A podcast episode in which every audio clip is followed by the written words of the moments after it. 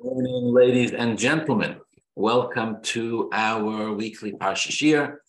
This week, of course, we are studying Parshas Yisroi, the week that Hashem gave that gives us the Torah um, and the Aser Tzadibras, the Ten Commandments. Now,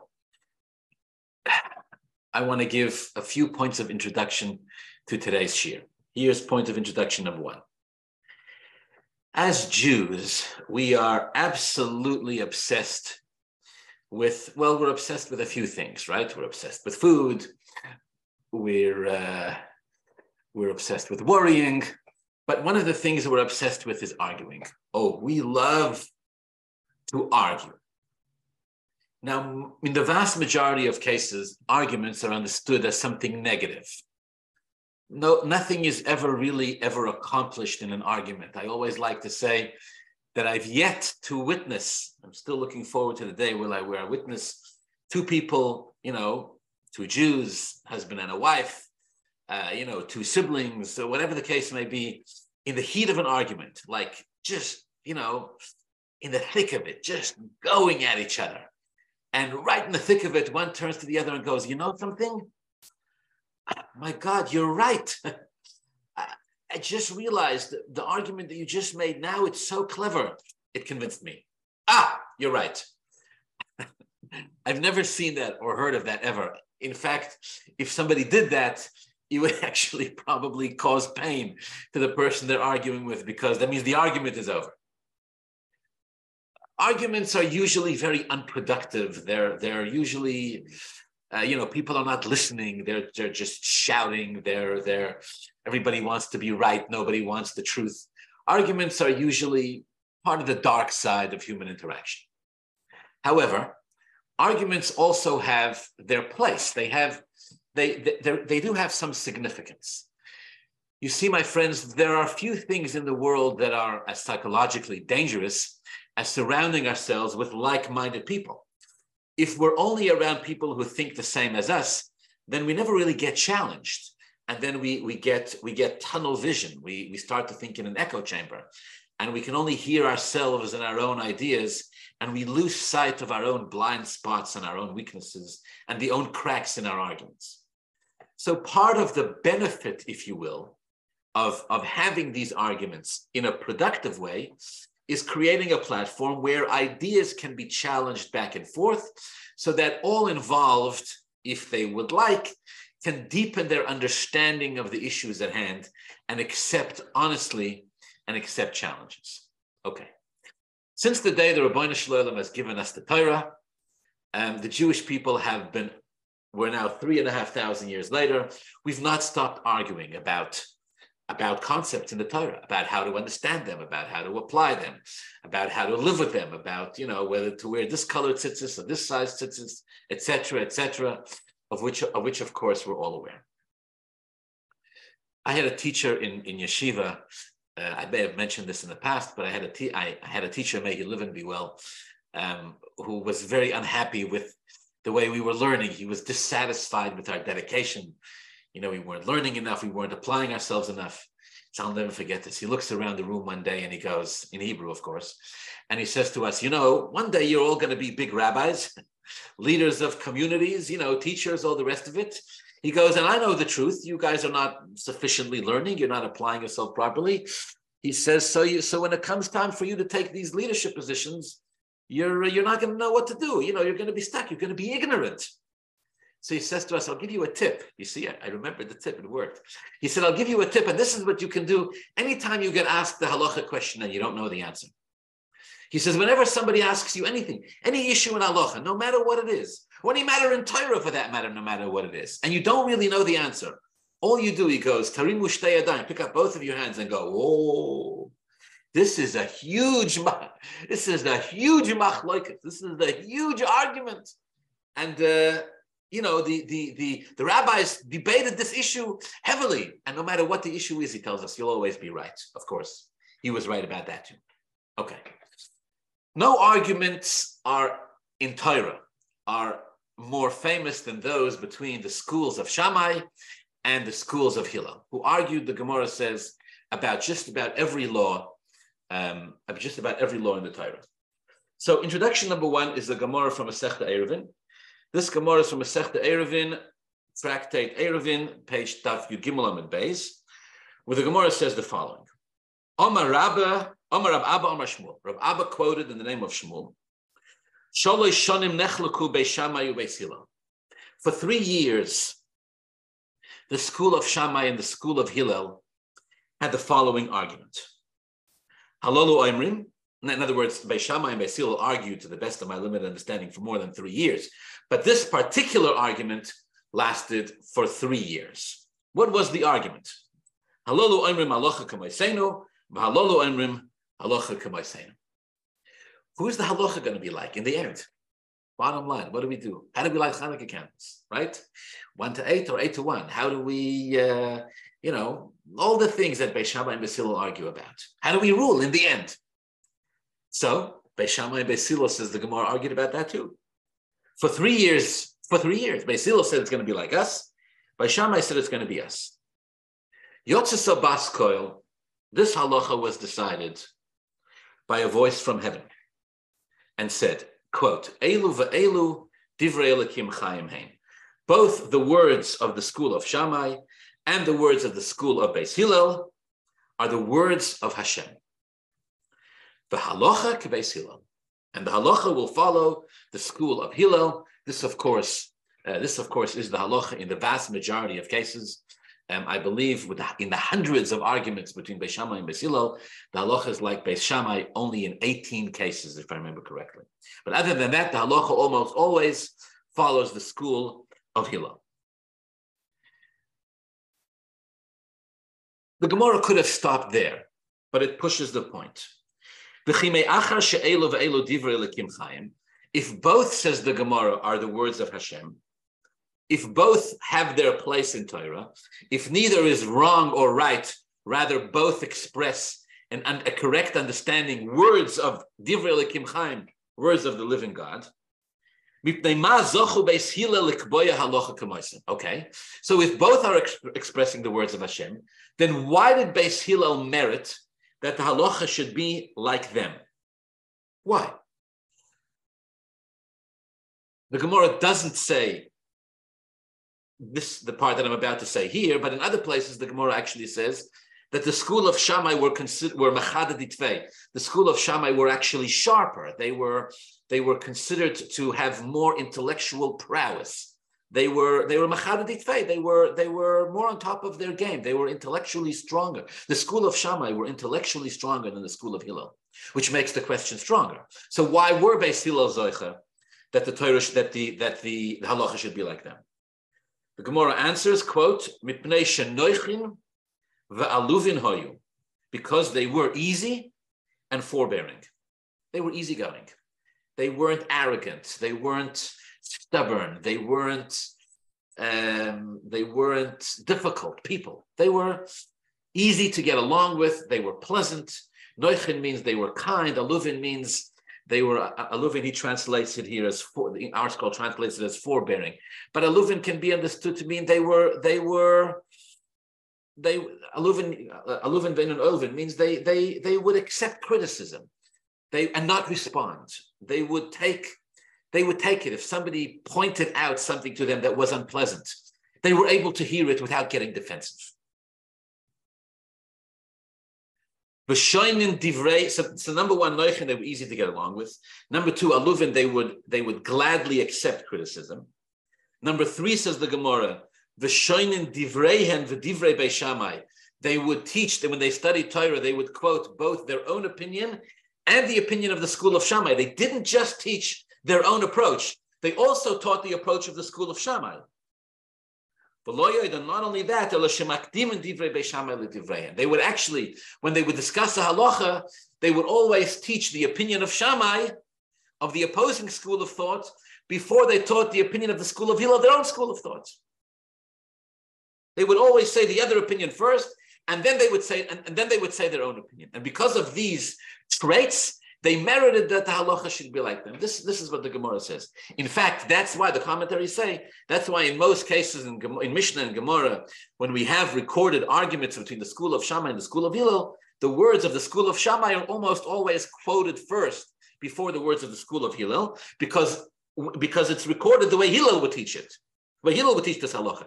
And Hillel would always teach the words of the opposing school of Shammai before their own. Because of this, they merited that the halacha, that the halacha should, uh, should be like that. Okay.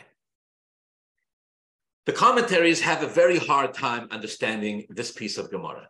They say, well, what the Gemara is essentially saying is that the school of Shammai, excuse me, that the uh, that the school of Hillel were wonderful people.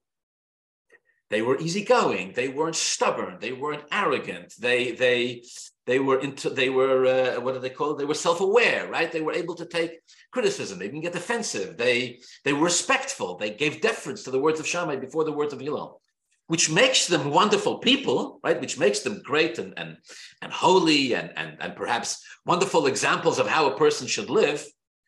But in the words of the Beis Yosef, um, how does that make them right?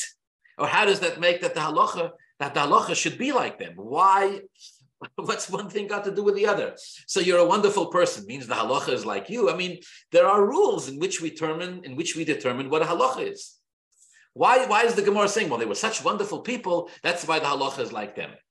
It's good to, in other words, it's good to have these moral, spiritual qualities. But how does that make the halacha be like you? Imagine if two rabbis argued today right? And and one knew the halacha, and the other one, you know, didn't know the halacha as well. One was sharper, but the one that was less sharp was a better human being, was kinder, was sweeter, was easier to get along with, was more accepting of criticism, would give deference to the other person's opinion. So you say, okay, because you're a better human being, now the halacha follows you. That doesn't make any sense. Another question the commentaries ask is: We know the halacha is that whenever you have an argument, between between uh, between authentic, authorized people to express an opinion. As a rule, the halacha follows the majority. We know the reason why the halacha was like Beis and not Beis is because Beis had more students, right? In fact, the Gemara says, if I remember, if I remember correctly, the Gemara says that one day the school of Shammai had more students, and they wanted to close the door and, and decide all the unresolved issues that day because you know they were more in the school of Shammai that day. But but as a rule, there were more members in the school of Hillel. So, so the, the halacha follows the majority. That's why the halacha is like Beis Hillel. All right. The commentaries explain that the Gemara doesn't mean that Beis Hillel had the halacha like them because they had these qualities. What the, what the Gemara means is that because Beis Hillel had these qualities, this opened them up to a deeper, more sophisticated level of understanding both on a human level and on a spiritual level. And again, many commentaries give express the same idea in similar ways. And the, the, the, on the human level, they say, well, Beis Hillel would always very seriously consider the words, the opinion of Shammai. They were able to not let their egos get in the way. They heard it. They heard what Beis Shammai said, and they genuinely processed it. And they were open to accepting it if it resonated. Sometimes it did, Sometimes it didn't. When it didn't, it, there wasn't an ego involved. It was because they genuinely they were intellectually honest enough to, to discover problems with it. And so then the school of Hillel were liberated, if you will, to honestly get into the ideas without it becoming personal. So they would always consider the words of Beis Shammai as well as they could, and then still see if they had any issues, any arguments with it. And when they did, they would argue. Whereas the commentaries say the school of Shammai, there was an arrogance, if you will, or, or an air about them, where they sort of disregarded the words of Hillel, didn't take them seriously, or not, not, not seriously enough. And so the school of Shammai, in their arrogance, you know, sort of like the uh, like the famous tortoise and the hare story, sort of in their arrogance, would sometimes dismiss legitimate points that the school of Hillel was making, but they just didn't take them as seriously. So Hillel took Shammai more seriously than Shammai took Hillel. And so, because of that, they were open to Shammai's arguments, and therefore they sometimes saw through them and argued. And so, when they did argue, their arguments actually, in the end, were superior because of how seriously they took Shammai's opinion. All right, the other explanation is more of a spiritual explanation. The other explanation is because of their humility, they merited more of a siyata dishmaya. Because they were actually genuinely humble, they merited that Hashem, Hashem would help them, lead them to the correct halot, to the correct conclusion halachically. Right? Sometimes a person can be very wise, and in their brilliance, they can make mistakes, or, or their brilliance can, can, can go astray. Sometimes a person can be a little less brilliant, but with siyata dishmai, with Hashem's help, you can reach the right conclusion. So the commentaries explain because of their because of their humility, they Hashem uh, they were merited more siyata dishmaya in the sense that the halacha would be like that. Okay, of course, not to discredit the words of Shammai, as the Gemara itself says, "Elo v'elo chayim." All right, that's introduction number one. Introduction number two. There's a sefer writ, written called Gilgulei Neshamis. Gilgulei Neshamis, we've quoted it before, written by a Kabbalist who I believe, who lived, I believe, 300 years ago in Italy, called Reb, Menachem Azaria uh, Mipanu, or the Rameh Mipanu for short. He, he wrote a sefer, he called it, he wrote many stories, he wrote a sefer called Gilgulei Neshamis. And in Gilgulei Neshamis, he writes something wild. It's based on a Gemara. This, this Gemara is in Masechta Sanhedrin. Um, just very briefly, the Gemara in Sanhedrin is talking about a posuk in Megillas Rus, where it says that after uh, Rus came to Boaz in the middle of the night, right? Boaz wakes up in the middle of the night. Vihine Isha Shecheves Margaloisav. There's a woman lying at his feet, and she asks him to marry him. And Boya says, "Look, I can't marry you right now, right? Who are you going to find a rabbi in the middle of the night? Besides, there's other things you need to take care of." He tells her to come back to her in the morning. He, says he'll take care of things in the morning, and the next day it's, it's going to happen. And of course, that, that's exactly what happened. So the pasuk says that he asks her to leave before daybreak, so people shouldn't see them together in the field and start asking questions and get suspicious. He asks her to leave while it's still dark, and he gives her six measures of grain, six so. And the, and the Gemara, the Gemara in typical Gemara style, chaps, latches onto this six measures, six saw of grain. The Gemara says, what's this business of six measures of grain? Besides, the six measures were so large, it wasn't normal for a human being to carry that much grain. So the Gemara explains that Boaz was reassuring Rus. Here, Rus came to him in the middle of the night. She wanted to marry him, right? The, the say she knew that Boaz wasn't going to live much longer and that she was destined to have children from him. And he basically rejected her. He said no. So, in order to reassure her, he told her, Don't worry, we're going to get married and you're going to have six descendants. These six descendants, each of which is going to be blessed with six blessings the six measures of grain that he gives her is a remes for the six descendants that she's going to have, all of which will have these six blessings. But will be blessed with six blessings. Who are the six descendants? David, David HaMelech, of course, Daniel, Hananiah, Mishael, Azariah, and Mashiach. Okay, all of which were blessed with six blessings. Says the Gemara, where do we find that David is blessed with six blessings? Listen to this. So the Gemara quotes a pasuk the pasuk is uh, taken from from the part in the Torah. Here, where's the where's the source of the pasuk? Uh, six. Shmuel Aleph, right? Shmuel Aleph, Perak Tezayin pasuk Yudches, where Shaul is looking for the, people are looking for somebody who's going to play music for Shaul HaMelech. The pasuk says like this: Vayan echad mihanorim. So they're looking they're, they're they're looking for a candidate, somebody to play music. One of the one of the Naorim, one of the young men, spoke up. And he says, There's a there's a man called Yishai. He lives in Beis Lechem. Yishai Beis Alachmi. He has a son. Now, in order to convince Shaul HaMelech to hire this man, he touts the young man's, this man, of course, of course, referring to David HaMelech, he touts his, his, his virtues. He reads his the he reads his CV. He is quote Yodea Nagen. He knows how to play music. Hebrew Chayil. He is mighty in courage. Ish Milchama, a man of war. Novain Dover. He's a man who understands things. Ishtoyar, he's beautiful. V'Hashem imoyen Hashem is with him. Six things. Yodea Nagin, he can play.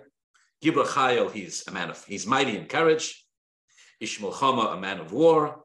Nova and Dover, he's understanding. Ishtoyer, he's physically and spiritually beautiful. Number six, Hashem Imoy, Hashem is with him. Says the Gemara, the Torah doesn't say, the Pasuk doesn't say who was making this presentation to Shaul HaMelech. doesn't say. It just says, Echad Me'anorim. Says the Gemara was a man called Doeg. Doeg was the head of the Sanhedrin. Doeg is, is uh. It's a great Torah scholar in his own right and a man who is responsible basically for leading Shaul astray. He was the one. And the reason why he is, is, uh, is touting the virtues of David, the reason why he's introducing and bringing David to the palace of Shaul is because he can sense somehow through prophecy that David might be the one to take over from Shaul HaMelech. And so he wants to sow the seeds of jealousy and hatred between Shaul and David. So Shaul will kill David and squash the competition between before anything blossoms. Doeg HaAdomi at this point is already planting the seeds of, of, of hatred between Shaul and David, which of course um, later on, this hatred, this jealousy between Shaul and David will explode. The Torah will dedicate many chapters uh, to, to describing the catastrophe that this turns into. The seed is planted when his name, his identity is presented to Shaul HaMelech as a candidate to come and be interviewed by the king to play music for Shaul HaMelech who's suffering. Says the Gemara, Omar Yehuda Marav, it was the intent was all lashon hara. It was said by Doeg, and all six qualities Yedei Nagin, Gibor Chayil, all six qualities all talk about David, David HaMelech's prowess in studying Torah. Yedei Nagin, he knows how to play music, means he knows how to respond to questions. He, uh, sorry, he knows Yedei Nagin, he knows means he knows how to ask questions. Gibur Chayil means he knows how to answer questions. Ish Milchama means he, know how, he knows how to have a good Torah argument. Novan Dover means he knows how to extract one halacha from another halacha. Ishtayar, a man of beauty, all, all, all different, uh, all, all, different things. The last thing that Doeg says about David, in these lists of six qualities represented by the six measures of barley that Boaz gives Rus on the night that he tells her, I'll marry you tomorrow, the last thing he says is Vahashem Imai. Listen to this. Says the Gemara, what does it mean, Vahashem Imai? Vahashem Imai, Shehalacha Kamaisim. That when he gives a ruling, the halacha will follow him. Says the Gemara, Masechta Sanhedrin, Daf Gimel and Beis. As Shaul HaMelech is hearing this, as Shaul HaMelech is hearing the virtues of David being being uh, being portrayed to him, being elaborated to him by by Doeg Vadomi. Doeg trying to sow the seeds of hatred and jealousy between Shaul and David.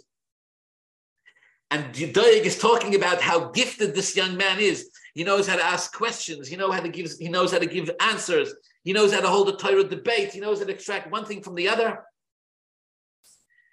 Everything that Doeg says Shaul responds, quote,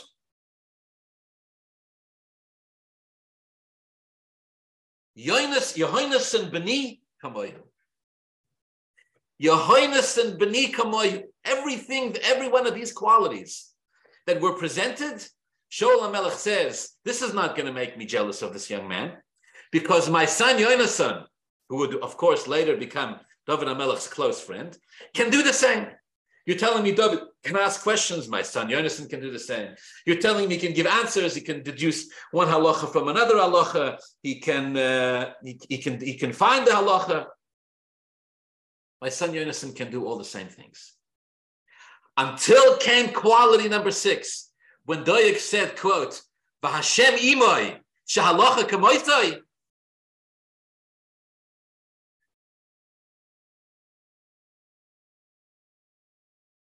Cholash daitoi, says the Gemara. Shaul became disheartened, and he became jealous of David. Because Shaul HaMelech, says the Gemara, did not have this zechus, did not see this zechus in his son Yonasan. Yonasan was not, Yonasan was Zeicha to be a great Torah scholar. But halacha kemoisei, to be able to pass that halacha should be like him, David's son Yonasan did not have, did not have this bracha. Says the Ramemi Panu in Sefer, Sefer Gilgulei Neshamis. This is a Sefer discussing all reincarnations throughout all of Jewish history. That David HaMelech was reincarnated in Hillel. And Yonasan was reincarnated in Shammai. David and Yonasan were reincarnated in Shammai and Hillel. And what Doeg was telling him is that in the end, when the school of Shammai and the school of Hillel will argue, Hashem will be like David and Halacha will be like Beis Hillel. And that made Shaul jealous. That made David, that, that made Shaul upset. That he saw in that, he saw in that a depth and a and a quality that even his son Yonasan, despite all of his learning and great the great Torah prowess, did not have. All right.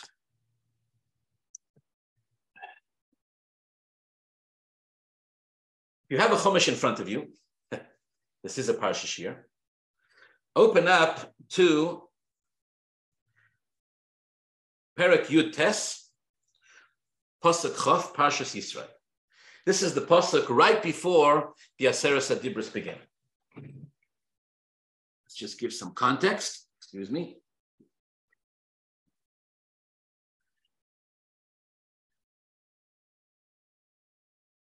Perak Yutes, excuse me, Perak Yutes, Pasuk Yutes, Parshas Yisrael. So the context here for this pasuk is that the Jewish people are uh, seven weeks approximately after they've left Mitzrayim. They have been eagerly anticipating the giving of the Torah. Moshe Rabbeinu has been giving them instructions now for days as to how exactly to prepare, how to get ready for this.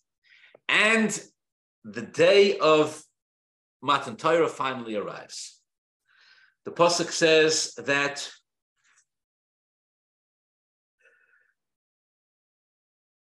there was koilas abrokim, there was thunder and lightning. There was unkave, there was a thick cloud on the mountain. But koil shofar chazak moed, and the sound of the shofar was very powerful, and the people trembled. By Yisyatzav Sahar, they camped at the foot of the mountain. Har Sinai is now full of smoke because Hashem has descended upon the mountain in fire. Kol and actually the whole mountain quaked, shook. Perak Yutes. Vayehi koil ha-shofar hoylech b'chozek ma'od.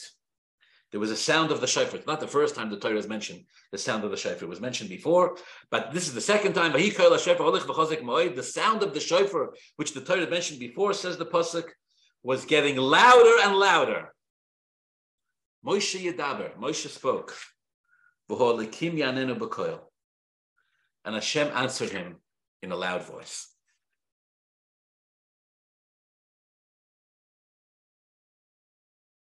All right. Moshe Rabbeinu, Hashem tells Moshe Rabbeinu to warn the Jews not to climb up, not to climb up on Har Sinai. And within a few psukim after that, the Aseret Adibris are given, and Hashem speaks to the Jewish people directly, um, all at once, in the greatest moment of divine revelation in all of Jewish and human history. On the words "Hoylech b'chozek moed," that the sound of the shofar was getting louder and louder, Rashi comments very famously that with a human being, the longer you blow a shofar, the more silent it gets because you start running out of breath, you start running out of strength. So the longer you blow, the weaker the sound gets. But in this case, because it was the Rabboni Shloim blowing the shofar, so the longer he blew, the louder the shofar got. Why did Hashem do it that way? Says Rashi, to in order to accustom the Jews, get used to it slowly. First, the sound was soft, then it built up greater and greater and higher and higher. All right.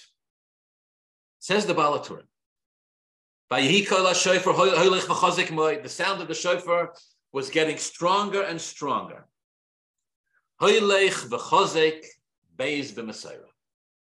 words the frame, something was getting stronger and stronger, appears twice in the whole Torah. In all of Tanakh, the expression twice. One over here, by the sound of the shofar right before the giving of the Torah. The Idach and the other one, the David Hoylech v'chozek. Shmuel Beis, Perigimel, Pasuk Aleph. Shmuel Beis, Perigimel, Pasuk Aleph.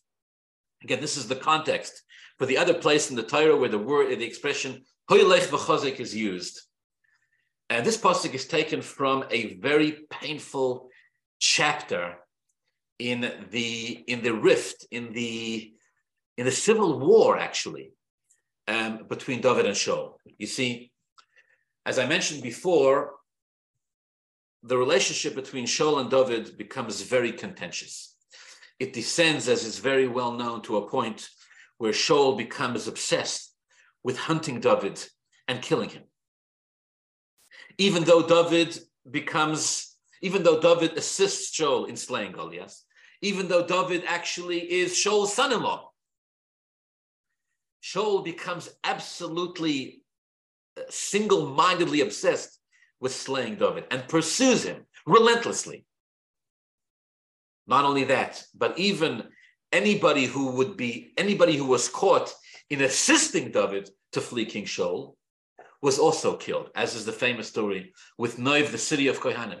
An entire city of Kohanim were almost completely decimated because they were because they helped David while they didn't even know that David was running from Shaul.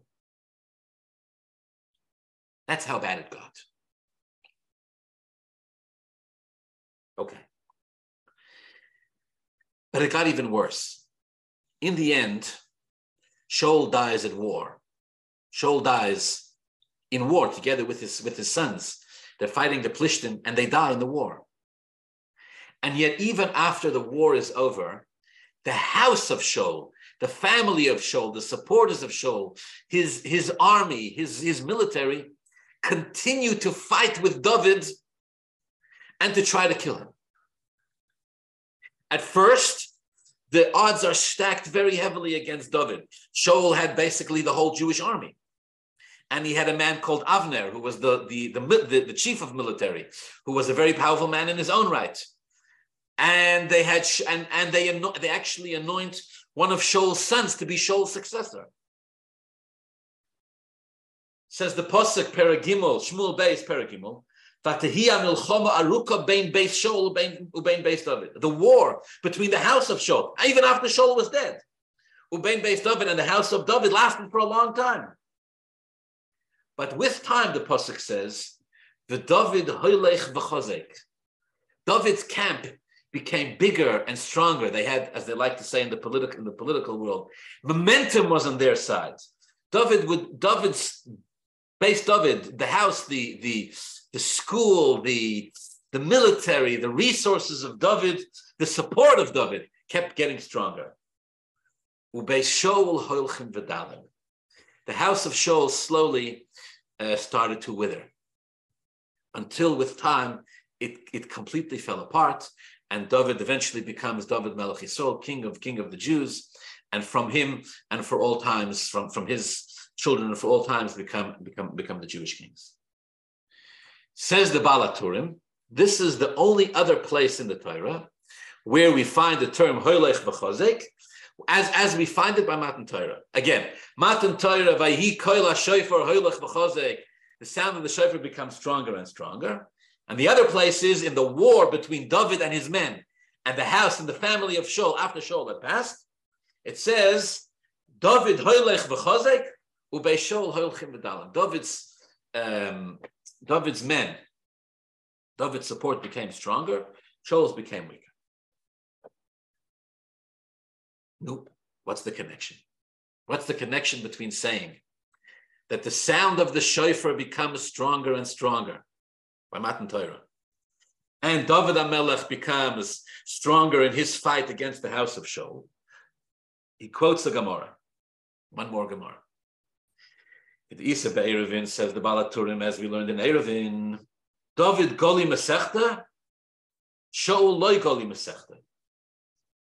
This is a this is a, a Talmudic passage in Masechta Eruvin.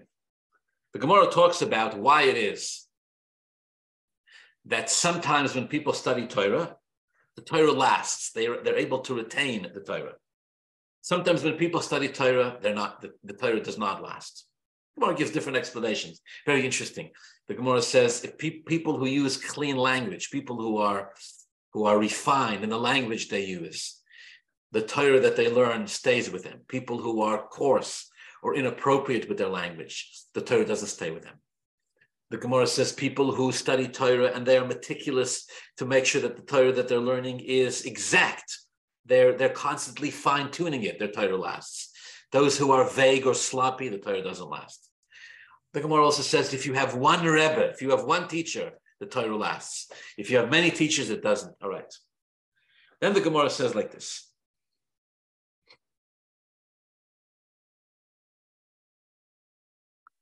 David Gali Masechta.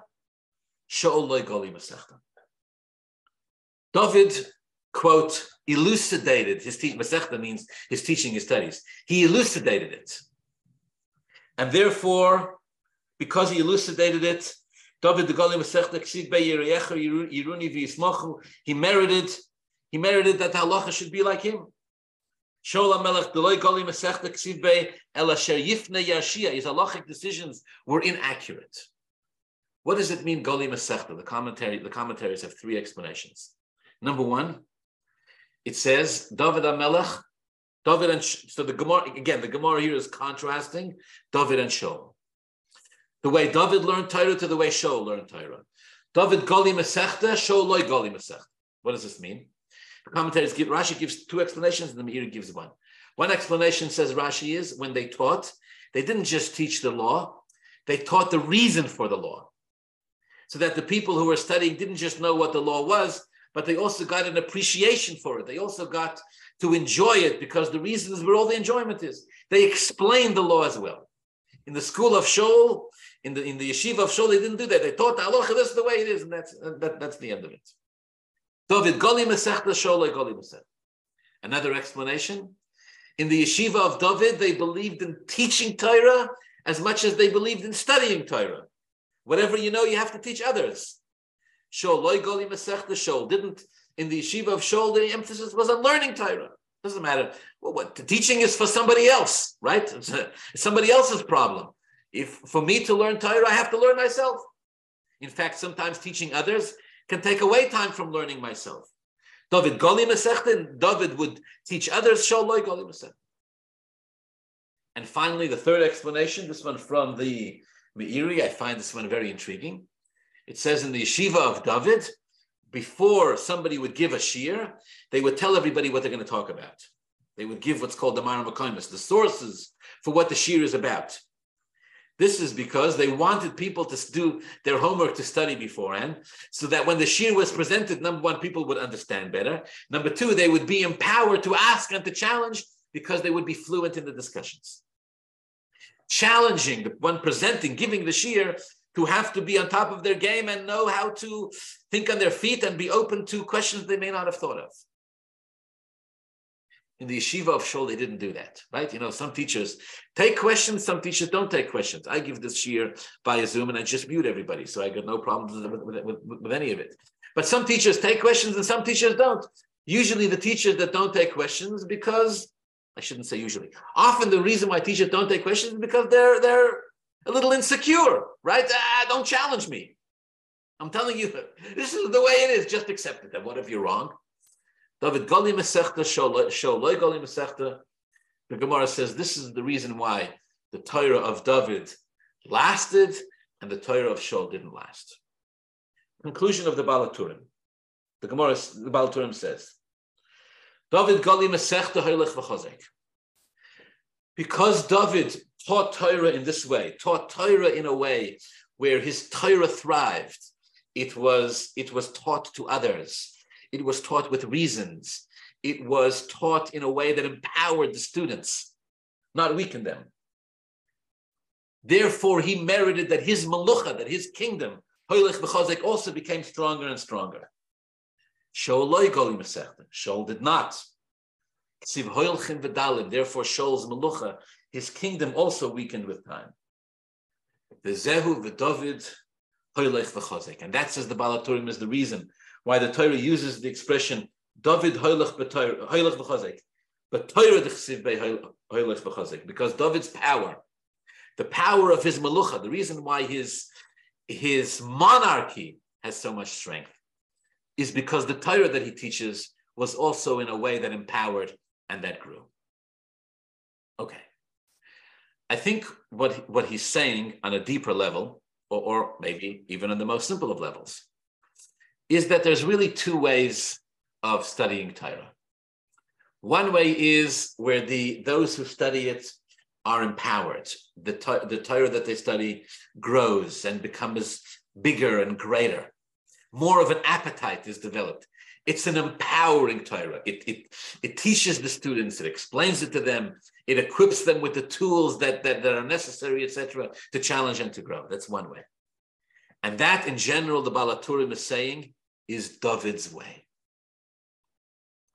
Shaul, on the other hand, taught Torah differently, perhaps because he believed that the will of Hashem needed to be communicated in a particular way, you know, in a, in a defined way, in a stern way.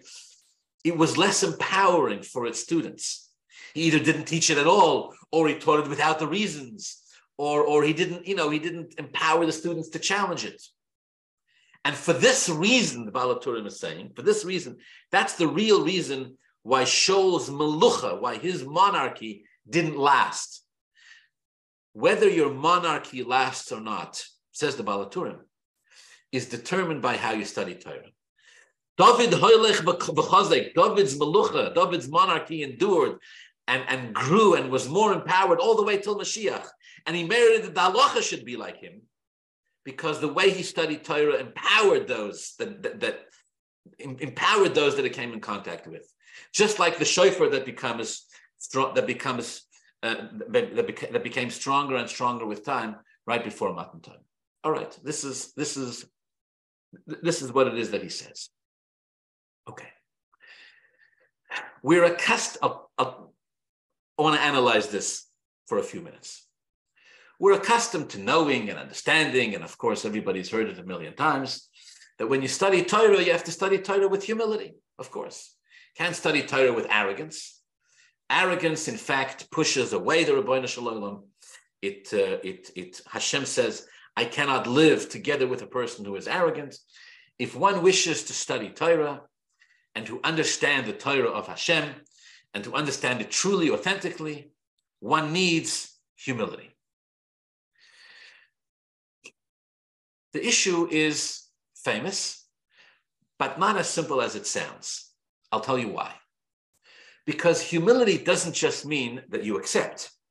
Humility doesn't just mean you fold your hands and say, This is what Hashem wants, and that's the end of it. Everybody can do that. That's not the chachma, right? That's, that's not the challenge. The challenge with humility is actually to believe that Hashem wants me to understand. Hashem wants me to use my intellect and to use my intellect in a humble way. Now, how do you use your intellect in a humble way? If I understand something and you understand differently, am I supposed to say you're right if I think I'm right? That's being intellectually dishonest. Being humble doesn't mean you're intellectually dishonest. Being humble,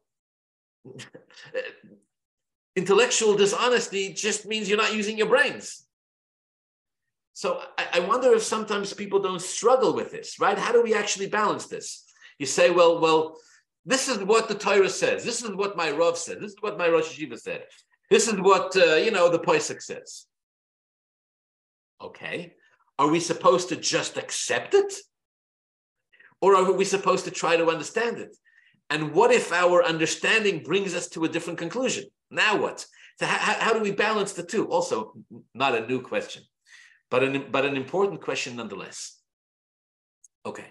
So of course the answer is both. You need to have humility and you need to use your brains and you need to, you know, and if your brain, if your intellect comes to a different conclusion, you need to have the humility to say, okay, I don't understand why this is the halacha, but if this is the halacha, I accept it. And, and, and that's the end of it. But there's a deeper point that there's a deeper point that I that I want to make here. The humility of studying Torah also means that I need to be humble enough to accept that if Hashem tells me I can understand, in my limited and simple, puny mind, then Hashem is right and I can actually understand it. It's arrogant to sometimes say, don't bother understanding. The Torah is too deep. The Torah is too vast. The Torah is too difficult to understand. We can never understand it truly. It's beyond us. There's an element of truth to it, but there's an element of false ego that sets in there. What do you mean? If Hashem said that I can, I can understand and learn the Torah, if I that I can learn and understand the Torah, then I can learn and understand the Torah. If Hashem says that my brain can master it, then my brain can master it. Then my understanding of the Torah is significant, not because I think I'm so significant, but because Hashem said so.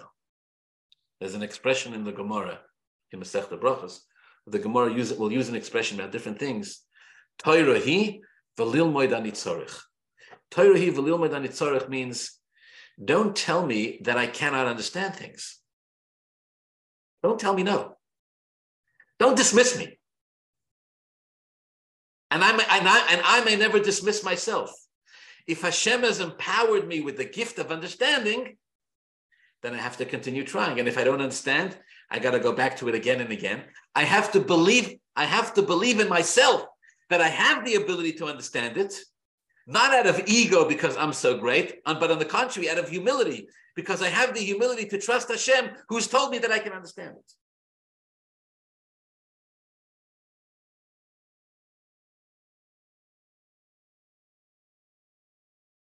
And perhaps on a deeper level, this is what the Gemara means when the Gemara says that this is the, that this was the difference between the school of Shammai and the school of Hillel. Where the school of Shammai would dismiss the school of Hillel, and the school of Hillel would not dismiss the school of Shammai. Why did the school of Shammai dismiss the school of Hillel? Because they were honest about themselves, and they knew they were sharper. They were knew they knew they were brighter. Knew. So why should I listen to the opinion of somebody who's not as smart as me? right? I, if, I'm intellectually stronger, so so so Shammai, so the school of Shammai said, we are machadaditfei, we are sharper. We have to paskin the halacha based on the way we understand. And the school of Hillel said, you know something? You are smarter than us. But the reason why we study Torah with our brains, the reason why we use our smartness is because Hashem told us to. The elu ve'elu divrei Elokim means just like Hashem wants you to study Torah with your sophisticated brain, Hashem wants me to study Torah with my simple brain. And in that sense, we're the same. But Hillel came to this out of hum- the school of Hillel came to this out of humility. They had to come to it out of out of, hum- out of, out of humility. They didn't have the intellectual prowess that the school of Shammai had. So they had to say, okay, if we're going to measure smartness, we're not as smart. They could have packed their bags and gone home and said, okay, you be the Rosh Yeshivas. But instead, they had the humility to say, no, we're going to sit and we're going to study and use our brains to understand because Hashem says we have to use our brains to understand. They would teach Shammai's words before their own because they also knew that Shammai was, were sharper and smarter than, than they were. And then once they had taught the words of Shammai, they would sit and dissect and say, okay, now does this make sense to us or not? If yes, accept. If not, mitzvah. we have to challenge it in our own way. And because their intellect was, was motivated and was infused and was empowered by their humility, by their, by their sense of because Hashem was the one who had, they, they believed that Hashem was the one who wanted them to use their brains. Therefore, in the end, they merited, they merited that the halacha should be like them. Okay. I believe that this is an explanation of a very famous and puzzling passage in the Gemara. The Gemara says very famously that when Hashem gave the Torah to the Jews, he hung the mountain over their heads. Right? Actually, I, I studied a medrash last night that explains something to me that I never understood. I was always bothered by this. The Jews were camped around the mountain, and then Hashem lifted the mountain. And he says, if you accept the Torah, good. If not, I'm going to bury you under the mountain. So the, the technical part of me was always, was always bothered by this. I don't understand. If the Jews are camped around the mountain and Hashem lifts the mountain, how is Hashem going to bury them under the mountain? If the mountain lands, it's not going to touch any of the Jews. The Jews are around it. So I actually saw a Mechil last night for the first time. I saw the Mechilta says that when Hashem lifted the mountain, by the Jews actually gathered and stood underneath the mountain. Now, why they did that is a good question, but that's what they did. So as they're standing there, literally underneath the mountain, Hashem says, either you accept the Torah, and if not, I'm going to drop the mountains, uh, mountain on your head, and you're all going to die. Okay. And the Jews accepted the Torah, and all the commentaries ask, famous question, right? Why is Hashem hanging the mountain over their heads, forcing them to accept the Torah, when the Jewish people already said, Naaseh V'nishma? They already said we'll accept it, we'll do it. Uh, they, they, already they already willingly accepted it. Many different answers are given. One of the answers are given is simple. Why did Hashem hang the mountain over their heads and force them to accept the Torah after the Jews had already agreed to accept the Torah? One of the answers is because there's two Torahs. What the what in heaven's name does that mean? Since when are there two Torahs? Yes, in the commentaries, two Torahs. Torah Shebechsav and Torah Shebalpeh. Torah the written Torah and the oral Torah. The written Torah, the Jewish people said, Naaseh V'nishma. We'll, we'll do everything that it says there and we'll learn it. When it came to the oral Torah, the, the, the, the, Torah Shebalpeh, the Mishnah, the Gemara, the commentaries, all the rest of it, now that you, on a simple level, the, the is the Jew said, this is overwhelming right? The written Torah at least is defined. It has a certain size, and, and you know, and, and that's the end of it. The oral Torah is infinite; it, it never ends. Now Hashem had to force the Jews. He hung the mountain over their heads, and he said, "If you accept the Torah, good. If not, I'm gonna, If not, I'm going to bury you here underneath the mountain." Torah Shebechsav they accepted. Torah Shebalpeh they were forced. That's the, that, That's one of the very famous explanations to, to answer this. Now you think about this, and it's actually incredibly ironic with Torah Shebechsav, with a written Torah, it's actually not about the person's understanding. Torah Shebechsav, it, it's the word of Hashem. There's very little, if any, human understanding. In fact, you can fulfill the mitzvah of Limud Torah by saying the words of Torah Shebechsav, even if you don't understand what you're saying. Because the words come directly from Hashem. They're, they're just channeled down from, these are God's actual words. Torah Peh is human understanding. Torah Peh is the Yid struggling to understand the word of Hashem. Now, now listen to the irony. So Torah Shabbachsav, which which is which is basically just godly, not human. This the Yidden accept. No problem. Naaseh V'nishma. Torah Shabbal Peh, which is human, of course, it's not intrinsically human, it's intrinsically godly. But, but Torah Shabbal Peh, the structure of which is the human understanding of it, that the Jews have to be forced into. It's so incredibly strange. Torah Shabbal to do what I tell you to do and don't ask any questions, the Jews say, absolutely, we accept, no problem. Now I tell you to understand, no. Now, now, now Hashem says, has to hang the mountain over their heads and force them to understand and force them to work to understand the Torah it seems like it should be the other way around. It seems like when it comes to the oral Torah, the Jewish people should have said, absolutely, we accept. We'll pursue the oral Torah, we'll try to understand. And when it comes to Torah Shebechsav, which is basically doing what you're told because you're told, etc., over there the Jews should have to be forced. Kapoyer, punkt. The other way around. And I believe the explanation is exactly what we're saying. I believe, I believe the explanation is this.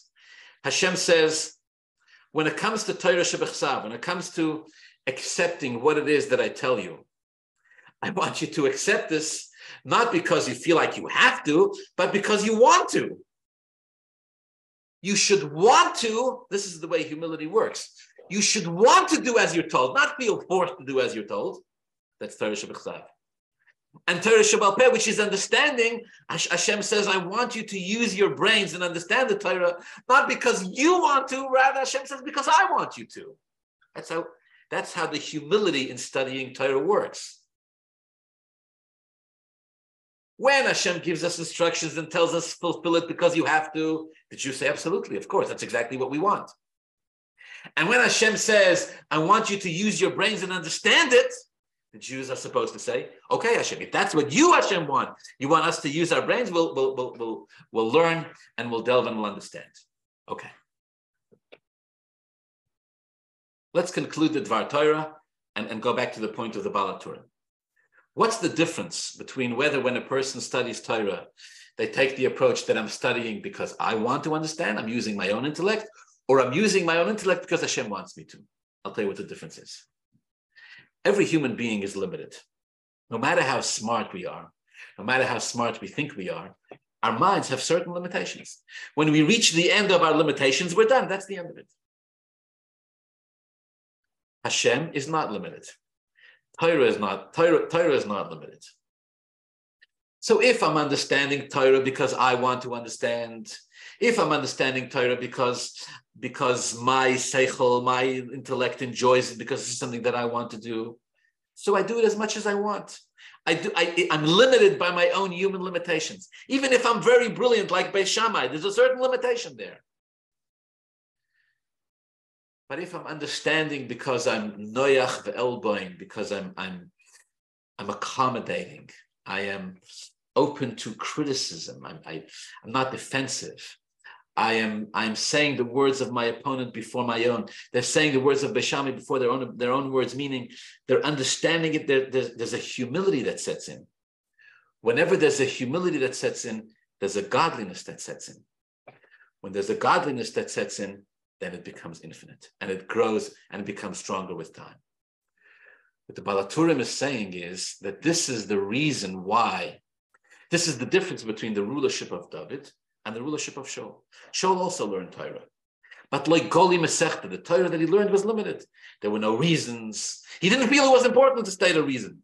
This is he believed. He, this is what Hashem said, and that that's the, you need a better reason than that. That's it. Hashem said so but that doesn't empower, that doesn't give you a royalty, a kingship that endures, that becomes stronger. So it's limited, and then eventually it dies. It dies out.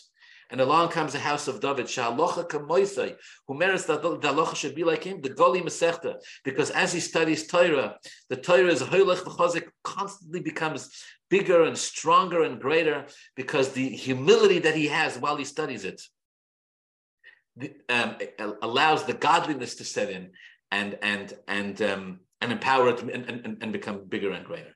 Again, the Rema MiPano, Sefer Gilguli Neshamas is saying the school of Shammai and the school of Hillel are rooted in Shaul and David. It was the approach of Shaul that gave us the school of Shammai. It was the approach of David that gave us the school of Hillel. And although both are godly approaches, in the end, it was the school of David that merited that, that, that, the, that the halacha should be like them. Wishing you all a wonderful Shabbos, and thank you very much for being here today.